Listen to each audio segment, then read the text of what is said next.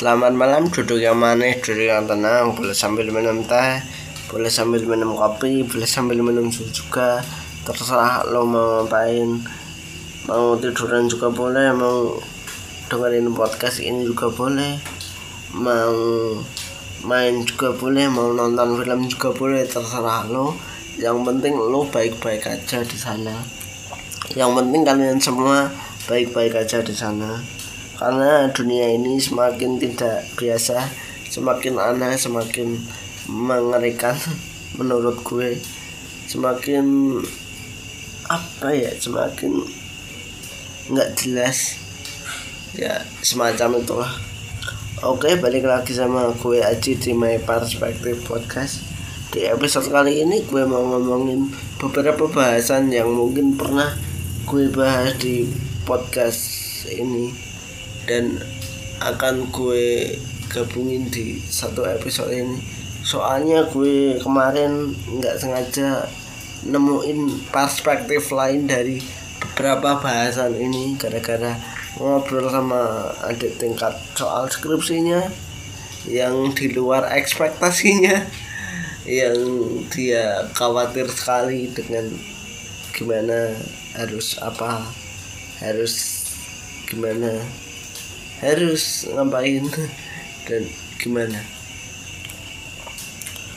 Oke bahasan yang gue maksud sebenarnya yang pertama itu bahas soal imajinasi yang kedua soal insecure yang ketiga bahas soal menyendiri yang keempat bahas soal ekspektasi kayaknya kalau nggak salah. Dia bahasa ekspektasi. Dan mungkin nanti bakalan gue simpulin ke empat hal itu jadi satu. Tapi nggak tahu juga. Nanti. Oke eh, biar gue mulai podcast kali ini dengan satu bahasan atau bahasan yang pertama. Kita ngomongin lagi soal imajinasi dulu gue di podcast ini di episode 7 kalau enggak ke 8 lupa gue episode keberapa gue ngomongin soal imajinasi ini dipengaruhi atau memiliki aspek kelas sosial. Kelas sosial yang dilihat dari segi sosialnya segi pendidikannya dan segi ekonominya. Yang mana di beberapa poin itu benar. Tapi setelah gue pahami lagi ternyata imajinasi yang gue maksud di situ adalah cita-cita. Bukan benar-benar imajinasi tapi cita-cita. Karena imajinasi dan cita-cita itu emang kayak kakak adik tapi sebenarnya beda. Kalau imajinasi lo bisa memikirkan atau melakukan hal itu di hayalan lo di hayalan kita. Sekarang juga pas lo berhayal. Tapi ketika cita-cita itu hanya keinginan lo di masa depan bakalan gini gini gini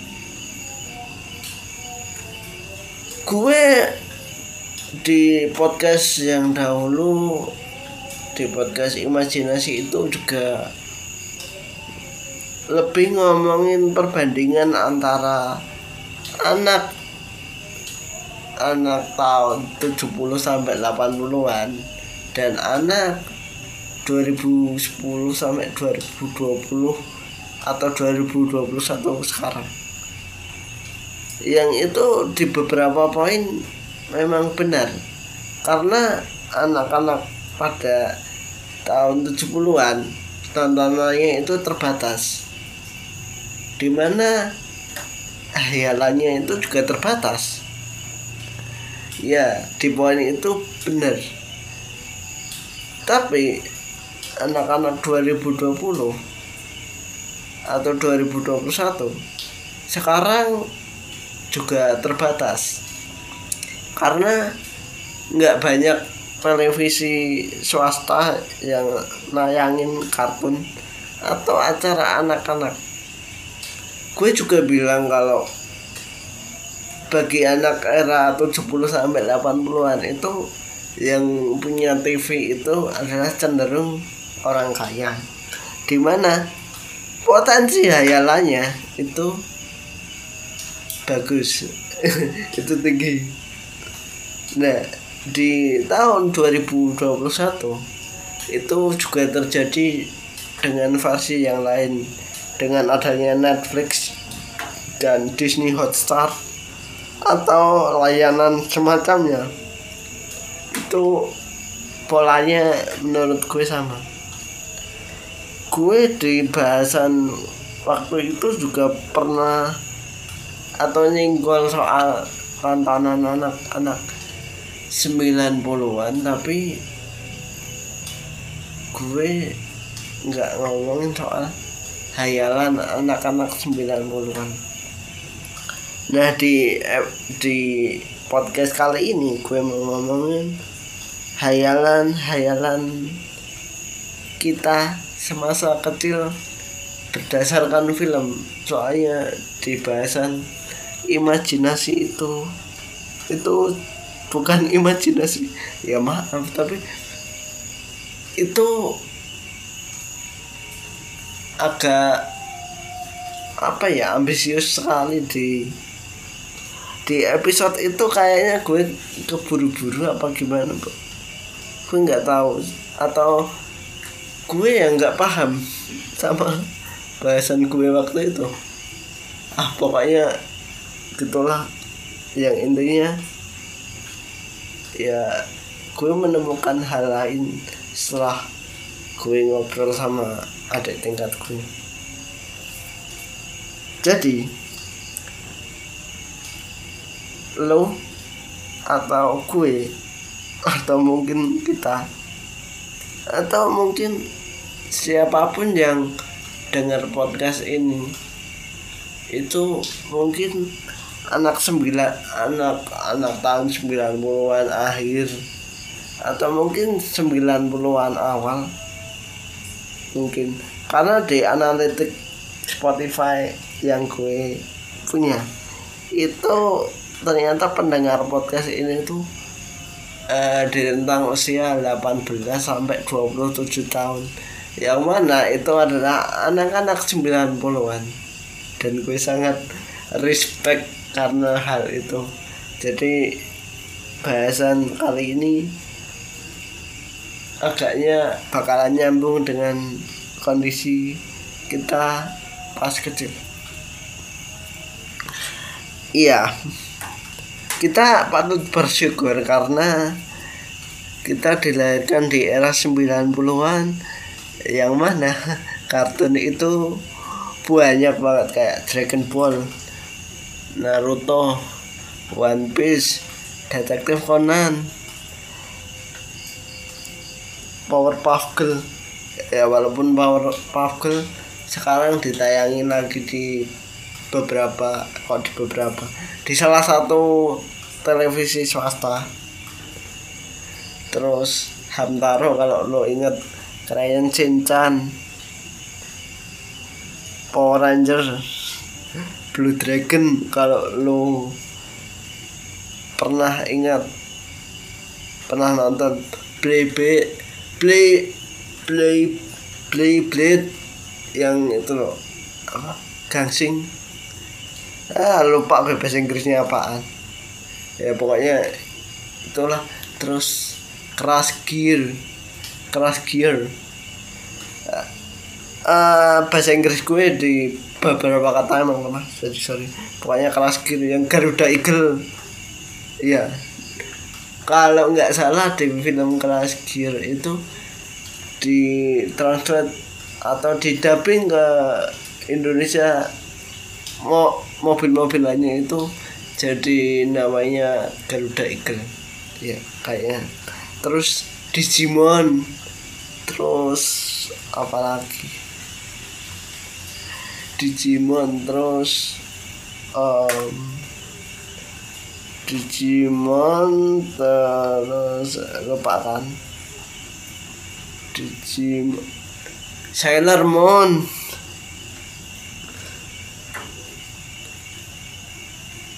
Terus Hataro tadi udah wis. Ya pokoknya itulah. Lo lo tahu sendiri kartun-kartun mana yang gue maksud. Nah kenapa gue gue itu lebih semangat ngomongin kartun di awal? Karena kita sebagai anak 90-an dulu pas kecil pasti pernah berhayal karena kartun yang kita tonton atau acara anak-anak yang kita tonton yang mana waktu itu sangat asik sekali sangat eh, menyenangkan karena kita belum mikirin soal kerja di mana. Terus gajinya berapa? Atau gue nanti punya pacar siapa? Kita pokoknya hanya kepikiran buat seneng-seneng dan berhayal berdasarkan sebuah film. Iya eh, lu gue kita semua pasti pernah mengalami fase di mana kita itu berhayal menjadi seorang karakter film.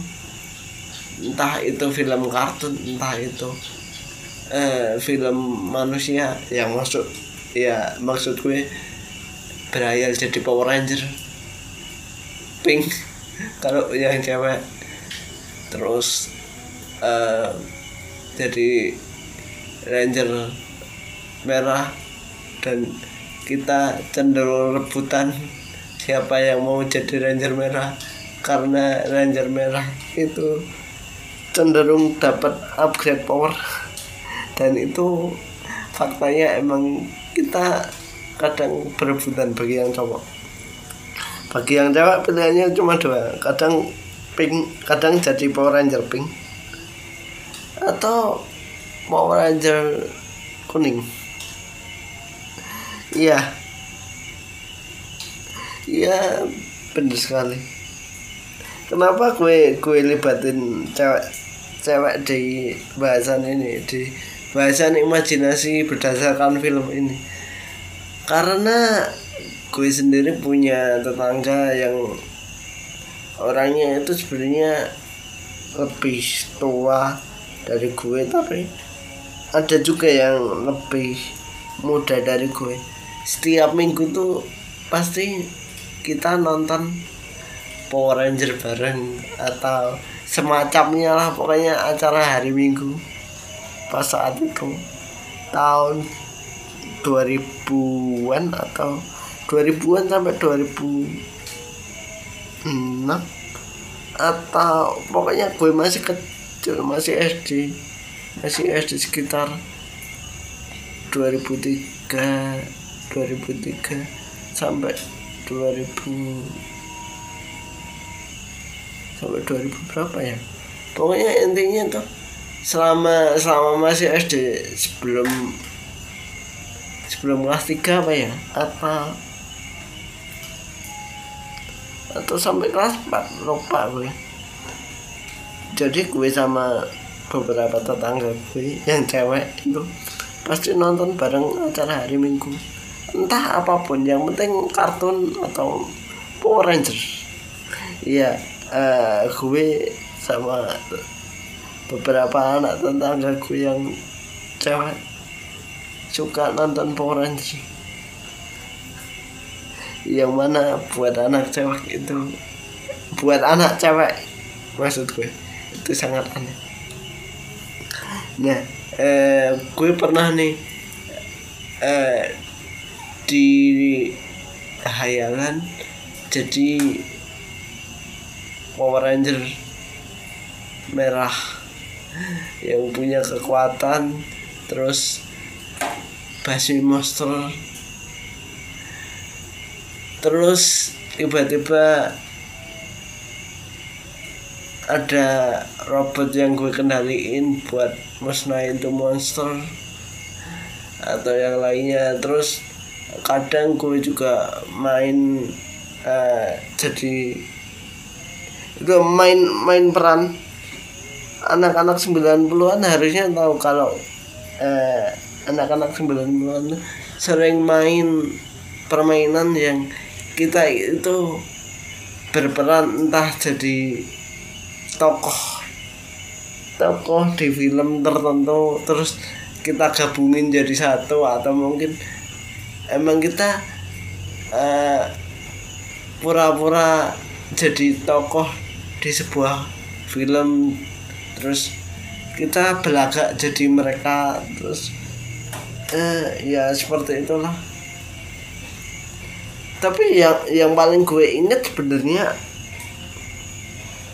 di hayalan ini di di bahasan soal hayalan ini gue pernah berhayal. Jadi salah satu tokoh di film Lorong Waktu yang mana waktu itu film itu sebenarnya film religi yang berbau science fiction. Iya, gue pernah pernah berhayal jadi Ustadz Adin ya lo tahu siapa siapa pemainnya yang dulu yang pertama itu? Aji Pangestu Om Aji Pangestu. Terus yang kedua itu Deki Chandra. Ya yang sekarang jadi pelawak. Ya waktu itu pernah meranin jadi ustadz yang ustadznya itu pinter banget bisa menciptakan mesin waktu.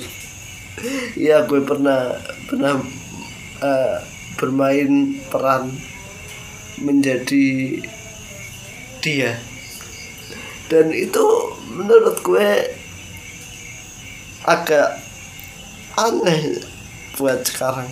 Kenapa gue melakukan itu? Tapi pada saat itu gue mikirnya um, asik sih. Soalnya gue bisa berhayal gue megang komputer terus bisa ngirim orang.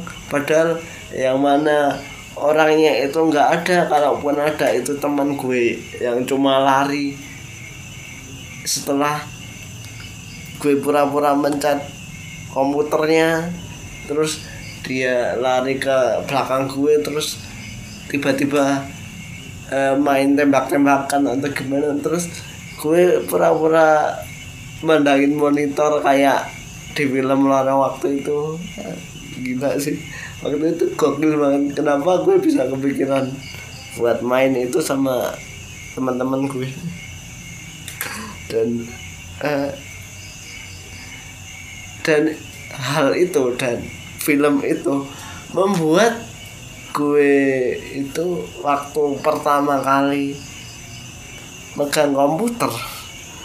Pasti hayalan gue itu tiba-tiba ruangannya itu berubah jadi laboratorium terus tiba-tiba ada tempat ada tempat buat ngirim orang.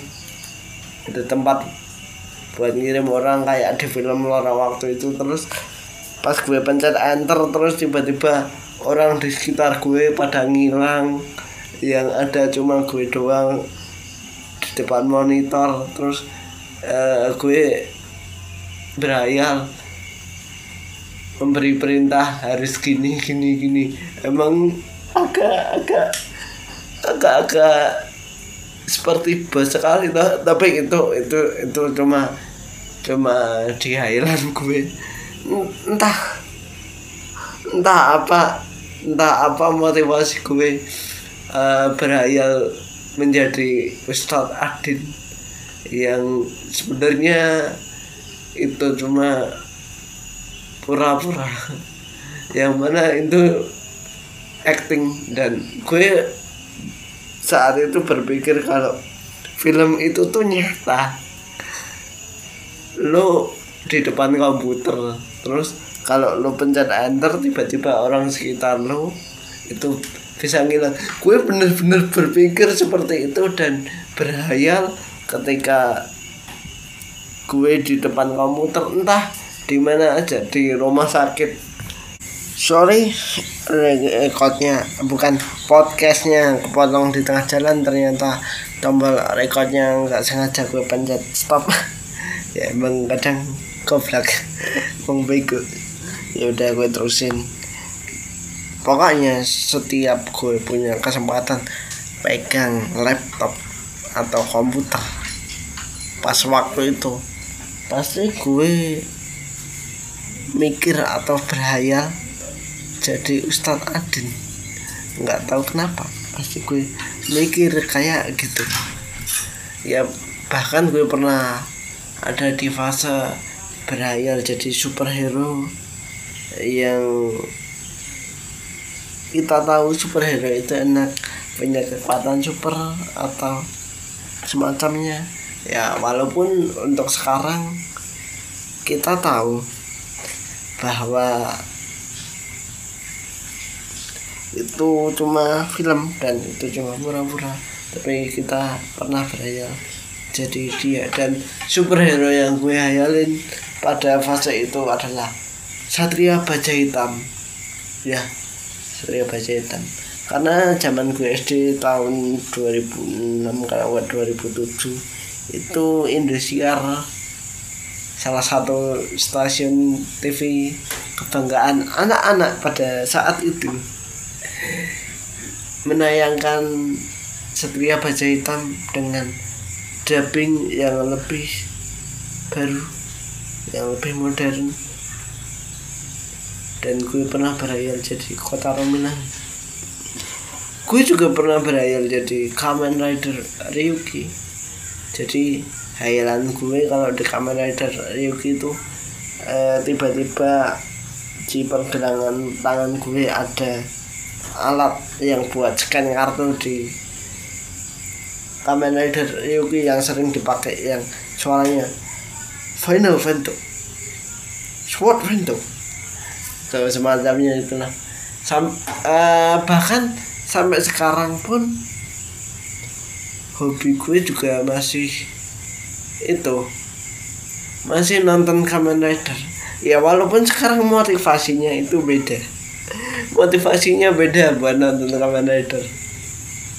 Ya mungkin nonton uh, cewek-ceweknya sekarang motivasi tertinggi ya walaupun gue juga juga tetap memperhatikan ceritanya tapi gue nggak bisa munafik nggak bisa uh, berpura-pura untuk tidak tertarik dengan tokoh-tokoh cewek di sana.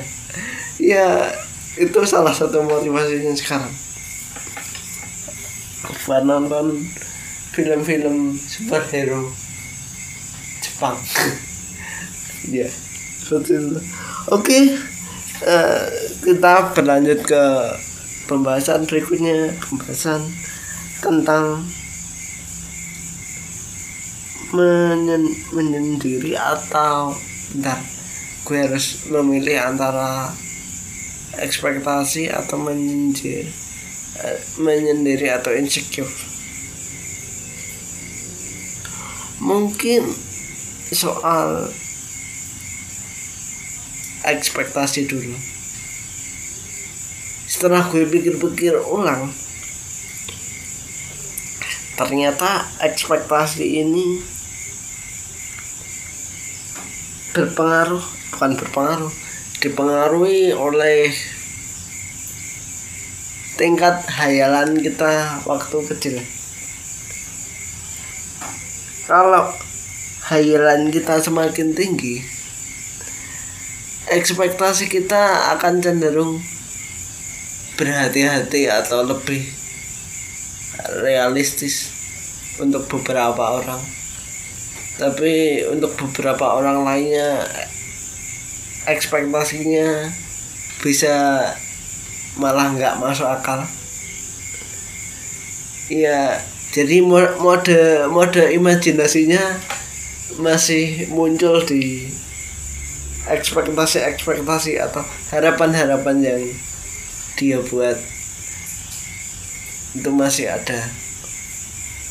Dan itu nggak salah karena itu secara alamiah mempengaruhi pemikiranmu bahwa hidup ini keras. Jadi ekspektasi gue harus gue sesuaikan atau lo juga berpikir kayak gini hidup memang keras tapi gue harus berekspektasi tinggi. Soalnya kalau gue berekspektasi tinggi atau bermimpi yang tinggi pasti nantinya semesta akan menuntun jalan yang gue pilih entah gimana pun kondisinya pasti akan terwujud itu ekspektasi ya meskipun gue juga pernah bilang di bahasan sebelumnya tidak semua ekspektasi itu bisa terwujud. Bahkan ketika tidak terwujud kita cenderung akan menurunkan level ekspektasinya. Ya apa ya? Ekspektasi itu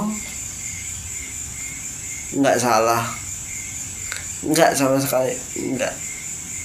Sama sekali salah.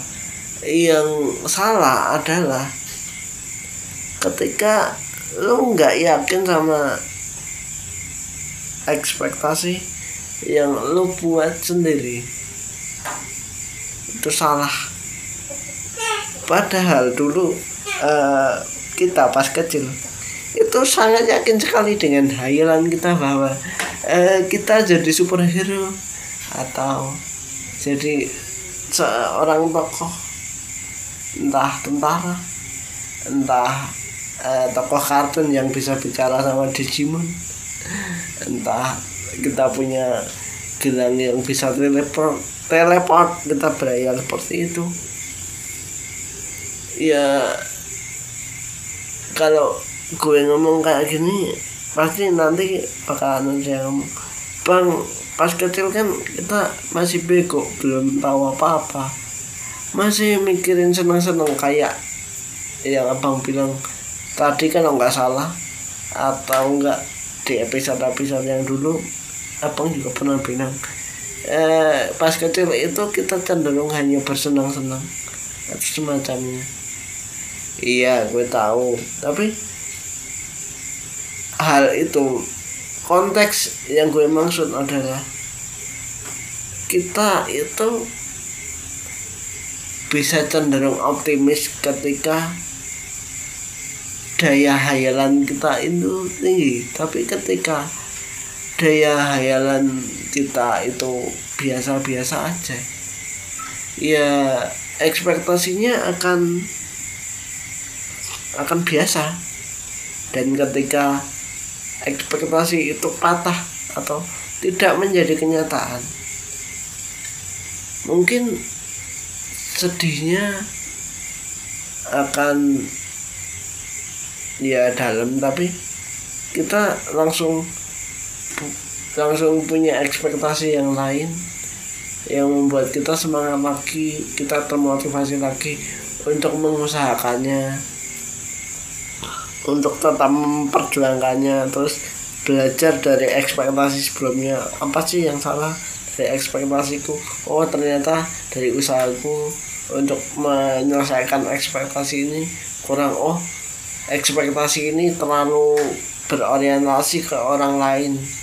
Padahal orang lain itu tidak berekspektasi ke kita. Ya ya seperti yang gue bilang yang Pak Andri bilang sih ekspektasi itu ada yang berhubungan dengan orang lain jadi kita berekspektasi akan orang lain. Semoga dia membalas chatku. Kita berekspektasi seperti itu. Dan kenyataannya setelah ditunggu tiga hari tiga malam seminggu dua minggu ternyata tidak dibalas padahal dia lagi online sakit sakit sakit sakit ya seperti itu.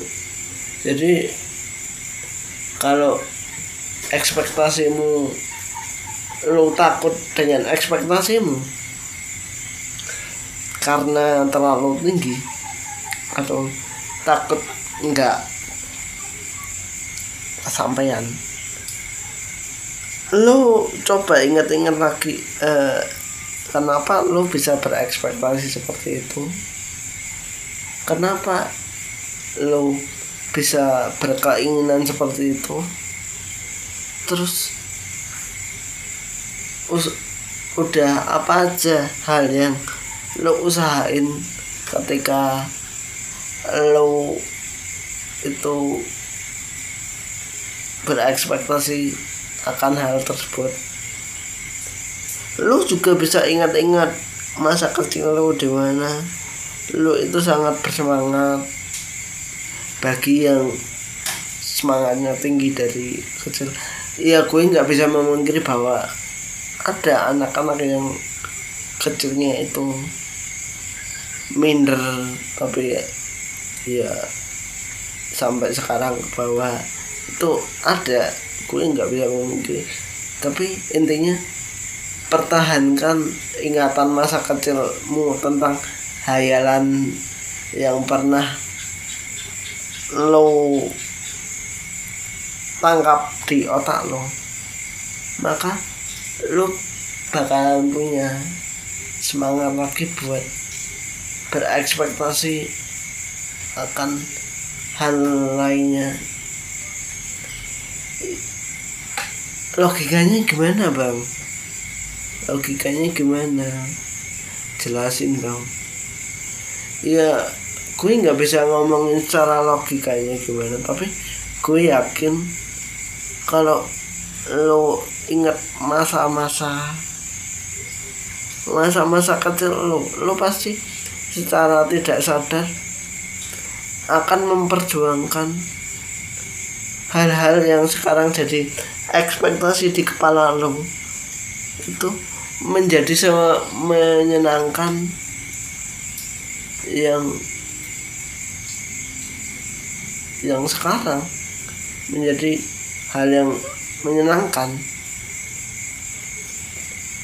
Ya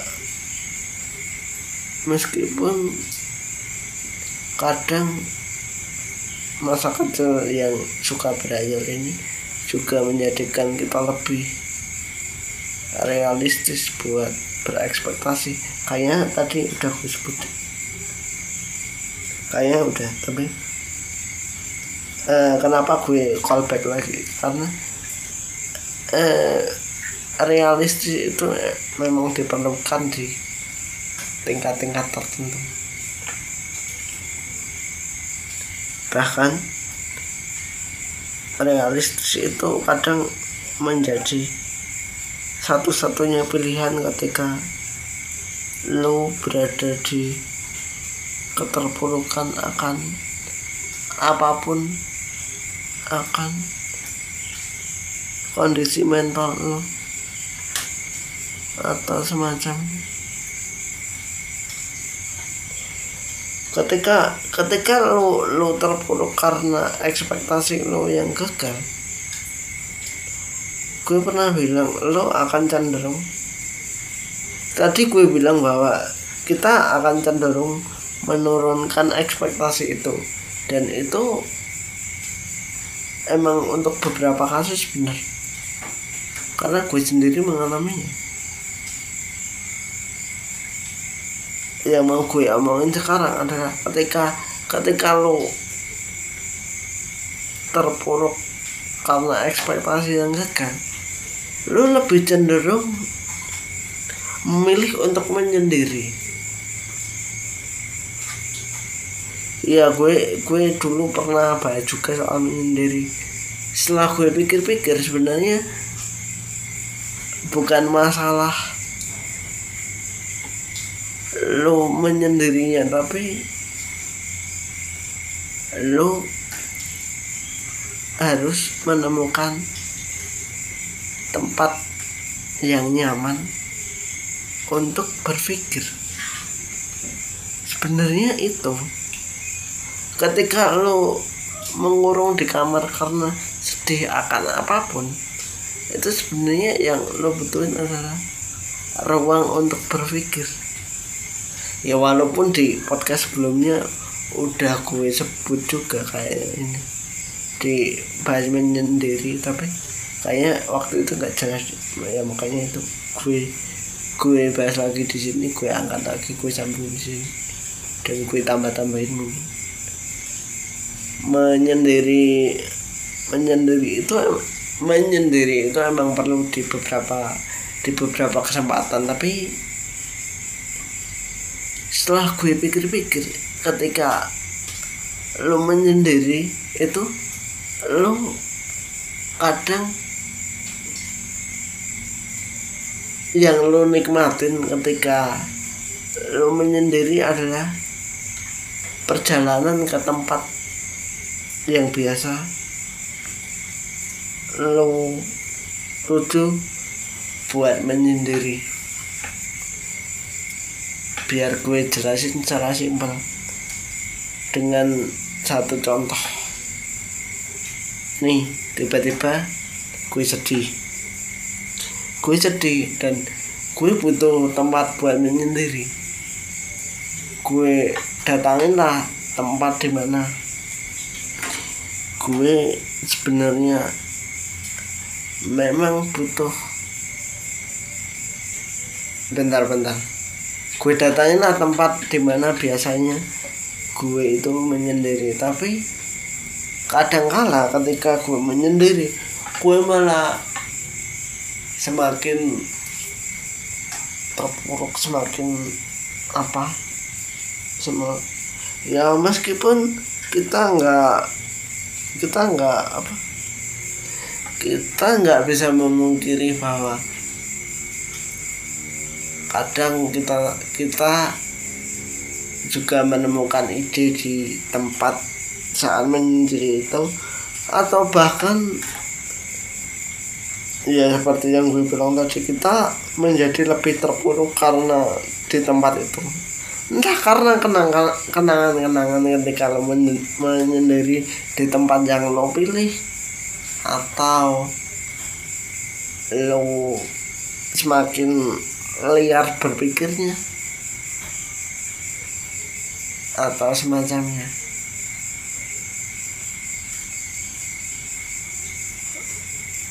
bentar gue tadi ngomong. Oh iya ide. Bentar gue pause dulu buat inget-inget. Gue tak gue tadi bilang bahwa uh, kadang kita menemukan menemukan solusi itu saat dalam perjalanan menuju ke tempat menyendiri itu. Karena menurut analisis gue kadang kita tuh cuma butuh jalan-jalan. Cuma butuh uh, pergi pergi di atas motor atau semacamnya buat menenangkan diri. Terkadang menyendiri di sebuah tempat nggak bekerja tapi uh, kita kadang dalam perjalanan entah ke mana entah ke tempat lo nyepi lo menyendiri atau entah lo ke mana pasti lo bakal nemuin ide-ide di dalam perjalanan itu yang entah lo bakal ingat dan lo tulis di catatan lu atau mungkin lu menemukan ekspektasi baru? Kita kita nggak bisa kita kadang menemukan ekspektasi itu di tempat yang di tempat atau di saat yang tidak terduga. Nah itu maksud gue. Ya itu maksud gue. Dan ngomongin soal perjalanan. Atau bukan perjalanan sih. Petualangan. Ya bukan petualangan oh, apa ya nyebutnya? Um, sebenarnya masih masih ada dua bahasan lagi yang harusnya gue masukin di podcast ini. Tapi karena kayaknya udah bukan udah sih. Kalau panjangan enggak. Bingung. Juga enggak? Apa ya? Malas mungkin. Eh bener-bener gue tadi mau ngomongin apa? Ngomongin soal muter-muter. Iya. Muter-muter yang gue bilang perjalanan menuju ke tempat menyendiri you kadang itu kita cuma butuh menghirup udara yang baru ketika dalam perjalanan untuk menemukan sebuah ide-ide atau kepasrahan diri. Atau atau untuk menemukan hal-hal yang nggak pernah lo sangka-sangka. Jadi ekspektasi dan menyendiri eh, berarti udah tiga ya? Udah tiga yang ya walaupun soal menyendiri ekspektasi dan imajinasi ini yang paling banyak gue ngomongin soal imajinasi. Tapi ya ya nggak masalah sih. Di bahasan terakhir gue mau bahas soal insecure. Insecure menyendiri imajinasi. Insecure insecure menyendiri imajinasi dan ekspektasi. Itu sebuah sebab akibat yang saling berhubungan. Lo kenapa bisa nyambung ke insecure? Ya gue tadi bilang bahwa daya imajinasi kadang menyebabkan ekspektasi itu. Kita berekspektasi semakin benar. Kita berekspektasi semakin tinggi semakin ber, semakin termotivasi semakin semangat untuk berekspektasi akan hal lainnya atau kita cenderung akan realistis untuk berekspektasi nah kenapa di bahasan terakhir ini insecure. Soalnya ketika ketika lo berekspektasi kadang kadang tuh yang menghalangi ekspektasi itu terjadi sebenarnya pikiran lo mental lo akan insecure. Lo terlalu khawatir lo terlalu takut untuk berekspektasi bukan berekspektasi sih. Untuk memikirkan yang lo mau pikirin.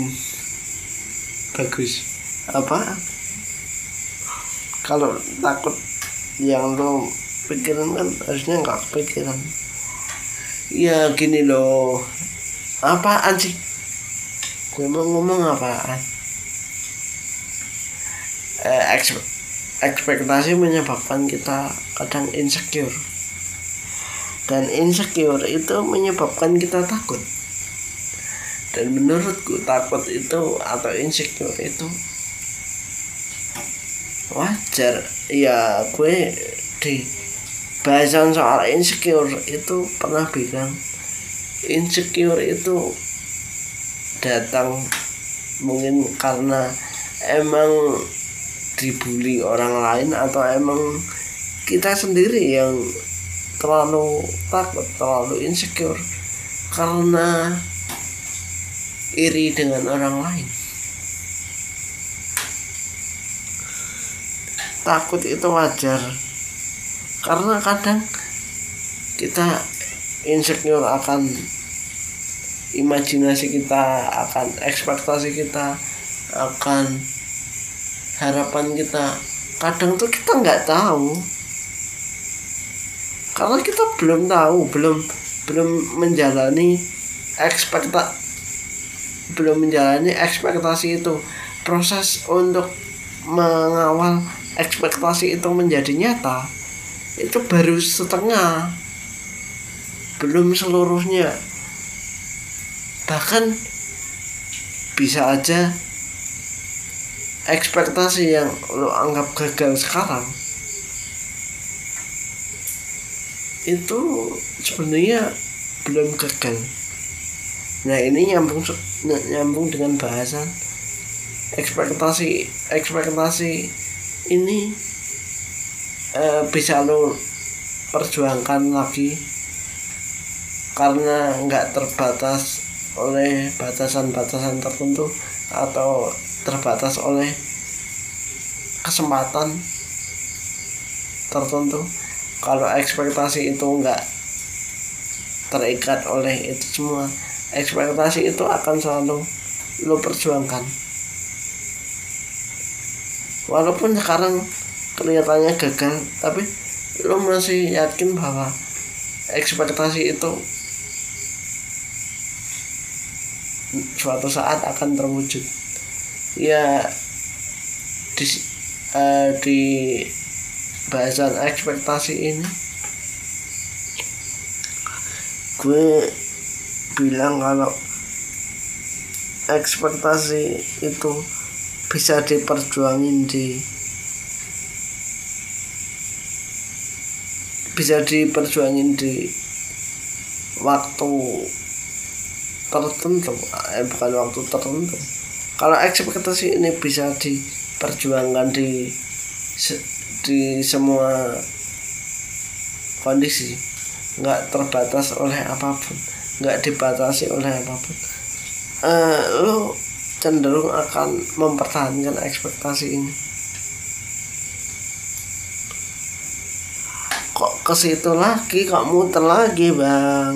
Nggak maksud gue gue itu mau ngomongin contoh sebenarnya contohnya oh waktu itu gue gue gue contohin kalau lo berekspektasi mau jadi tentara atau bermimpi jadi tentara tapi ternyata terhalang karena suatu hal yang itu di luar kendali lo.